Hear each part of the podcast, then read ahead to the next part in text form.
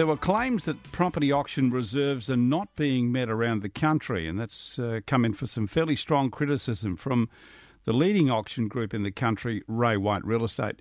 Uh, Graham Cooke, from uh, who is the insights manager for Finder.com.au, said the housing market is in a very unsettled position. Certainly wouldn't agree with that but then went on to say with reduced stock levels and lower clearance rates, uh, he said that increasingly auctions are topping out at final bids well below reserve. Well, Managing Director for the Ray White Group joins me, uh, Dan White. G'day, Dan. How are you doing? Morning, Kevin. How are you? Yeah, good. Thanks, But I just wanted to uh, to talk about this because uh, you and I spoke about uh, auctions and achieving uh, better results under the hammer than any pre-sale.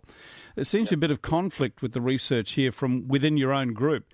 Uh, that says, and I quote from your report, the Ray White Group's long term average for auctions not meeting reserve sits at around 13.5% below reserve uh, across the group, and that you haven't seen any significant shift in auction offers and final bids.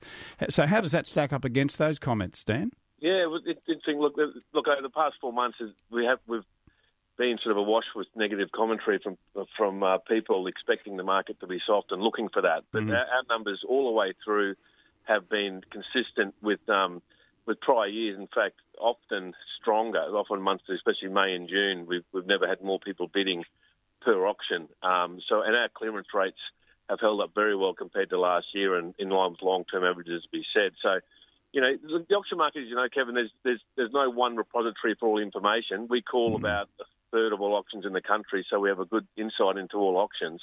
And um, from all our data, um, we, we, see absolutely no justification for commentary that you know that the market's in a difficult position or etc. Because it, that, you know all our data, all the facts that we see right across our auction spectrum um, is counter to that. Yeah. Uh, I uh, we just heard from Sarah Hackett at uh, Place. Uh, she was mentioning that particularly at the top end, they seem to be working well at auction because there's reduced stock levels and. Uh, an abundance of buyers. So it, I fail to see how those sorts of reports uh, carry any accuracy, Dan. Yeah, well, I think that I mean the, the we've seen the, the, the resilience of the housing market over the last three months. Um, you know, despite all speculation. Um, mm you know, coming that way. Look, interest rates are low, um, stock is low, so those two ingredients is really sort of fueling, um, you know, the, the market. And uh, you know, I, I, there's just people speculating on what might happen. You know, there's all this sort of yeah. potential potential issues in the market, but we're absolutely not seeing it at all. Um, clearance rates good, average bidder numbers good number of auctions down a little bit in terms of volume because vendors are a bit concerned or hearing these headlines and going, oh, geez, now maybe mm. I shouldn't be going to the market, mm. when in fact the conditions have, have, never been stronger. I wonder, though, how accurately you can measure the difference between the highest bid and the reserve price of properties yeah. that don't sell. Uh, yep. You know, unless you've got some insight knowledge, particularly with the agent, that that's that's what I wonder, Dan. Yeah, well, there's all like all these statistics. I don't know where that where they come. Everyone's got systems that don't explain where they get their data from. Some have got call centres overseas or whatever. Um, the, the, reality is, though, there is no um, one one sort of data group that can claim to have a really mm. deep insight in the market. We, we we're confident in, in what we see in terms of our own numbers, um, which is a pretty big number in terms of overall percentages. Mm. And we keep we keep publishing. We've been, always been a transparent business. We've always disclosed clearance rates and all those sort of things, sales figures all the way through. And um, you know our data is available. We publish every Saturday afternoon for the weekly numbers. And um, yeah, they show a strong picture. Sometimes they don't sort of cut through to the media because you know media are not looking for sort of positive headlines. Sometimes. Oh, we do. yeah, yeah, you guys do. Yeah, exactly. Yeah. Hey, Dan, I, uh, you know, it's amazing how I get the auction results, and they come from various platforms, as you indicated, mm. and you can see success rates ranging everywhere from you know, forty percent up to sixty and even seventy percent. Um, I think it's it, it needs to be measured on the number of auctions that actually are reported on, as opposed to the number of auctions. Um, you know, yeah. quite often I'll see um, a report uh, on 500 auctions when they've only really got the results on 350 as an example. Exactly. Uh, so you should only ever be reporting on the ones that you, you receive the, the numbers for. Uh, exactly. Yeah, Dan, you need to get all the numbers too on that point, Kevin. Like we, we, mm. we our numbers based on 90%, we call them response rate from our auctioneers. So we have a minimum 90% target every Saturday, and you need those, that sort of response rate to get any meaningful insight into the data. Yeah, well, we've um, you know we've pushed some of your data out on the website uh, realty.com.au. Go and check it out. Uh, in that research, Dan, the group seems to have made a concerted effort to, to lift both volume and sales results since COVID. How is that going? How's that panning out yeah, for you? Well, look, our June figures um, this year, so June 2020 was up um, 9% on June last year overall. So we did about $3.6 billion of sales across Australia, and that was more than we did in June last year.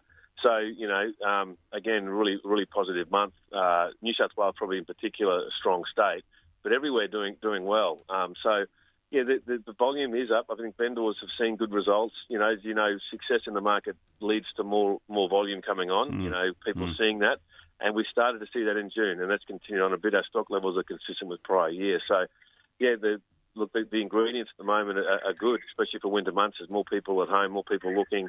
Um, so we're expecting a busy, very busy July. Yeah, well, consumer confidence, of course, plays a very big part in the market performance. What have you noticed about sellers holding back their listing? Because you, you mentioned there about sellers being a little bit nervous about the market, yeah. or even selling early or cancelling uh, before yeah. auction day. What uh, what are the figures telling you about that? Well, yeah, well, the, the, our, our um, recently completed a survey, uh, large survey of our customers I think we had um, nearly nearly had nearly 4,000 people respond to that, and still 40% of people of people responding to that survey suggest that they just want to wait a bit longer and see how the mm. market goes, wait till more in deep spring. So that um, yeah, that's interesting to me. Like uh, we, have been saying to our customers, now is a good time. Why would why would you wait? Um, there are risks in the economy down the track, but conditions now are strong. So despite the, the volumes being back up to consistent with last year, we're still finding a lot of people believing that maybe they should wait a bit longer, which is, um, is something we're a little bit concerned about.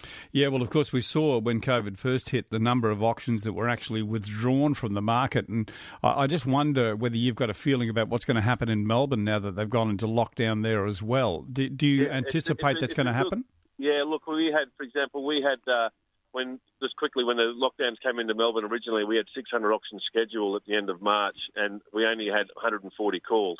So there was a massive amount of withdrawn. We ended up selling 360 of those 600 properties in the end anyway, but but um, we did have a massive withdrawal. This time round, we've seen um, the withdrawal rates a lot less. Um, so that was a you know, big reduction in auction numbers. This time a lot less. We're only looking at sort of 15, 20 percent, which is which is much better. I think our, mainly because our agents are very confident in the, in the digital method, and they saw that those 140 that went to auction last time did very well. And so um, the, the, message to our customers is we've been through this before. Um, the digital auctions work. Clearance rates are good. Don't if you've committed to a campaign, keep it going. Mm. And so we've seen seen a better response so far, and we look forward to see how we go today. Yeah, there has been some concern about registered bidders and active bidding. Um, that's always a sign, of course, that the market is weakening. Uh, just mm. m- my final question to you: What are you seeing there? So la- last weekend, our, our registered um, bidders and um, active bidder numbers were down marginally on last two weeks. Um, however, still much still up well up on last year. So, you know, we had four point I think it was about four point three registered um, registered bidders per auction. See, that's good. Which is yeah, mm. which is mm. still strong. So mm. a little bit like we're we're early fives. We had a bit over five um, average bidders per auction during late later part of May and the first part, early part of June. It's come off a little bit, but still they're strong numbers. And mm. um, if you get four people register an auction, you're going to have a.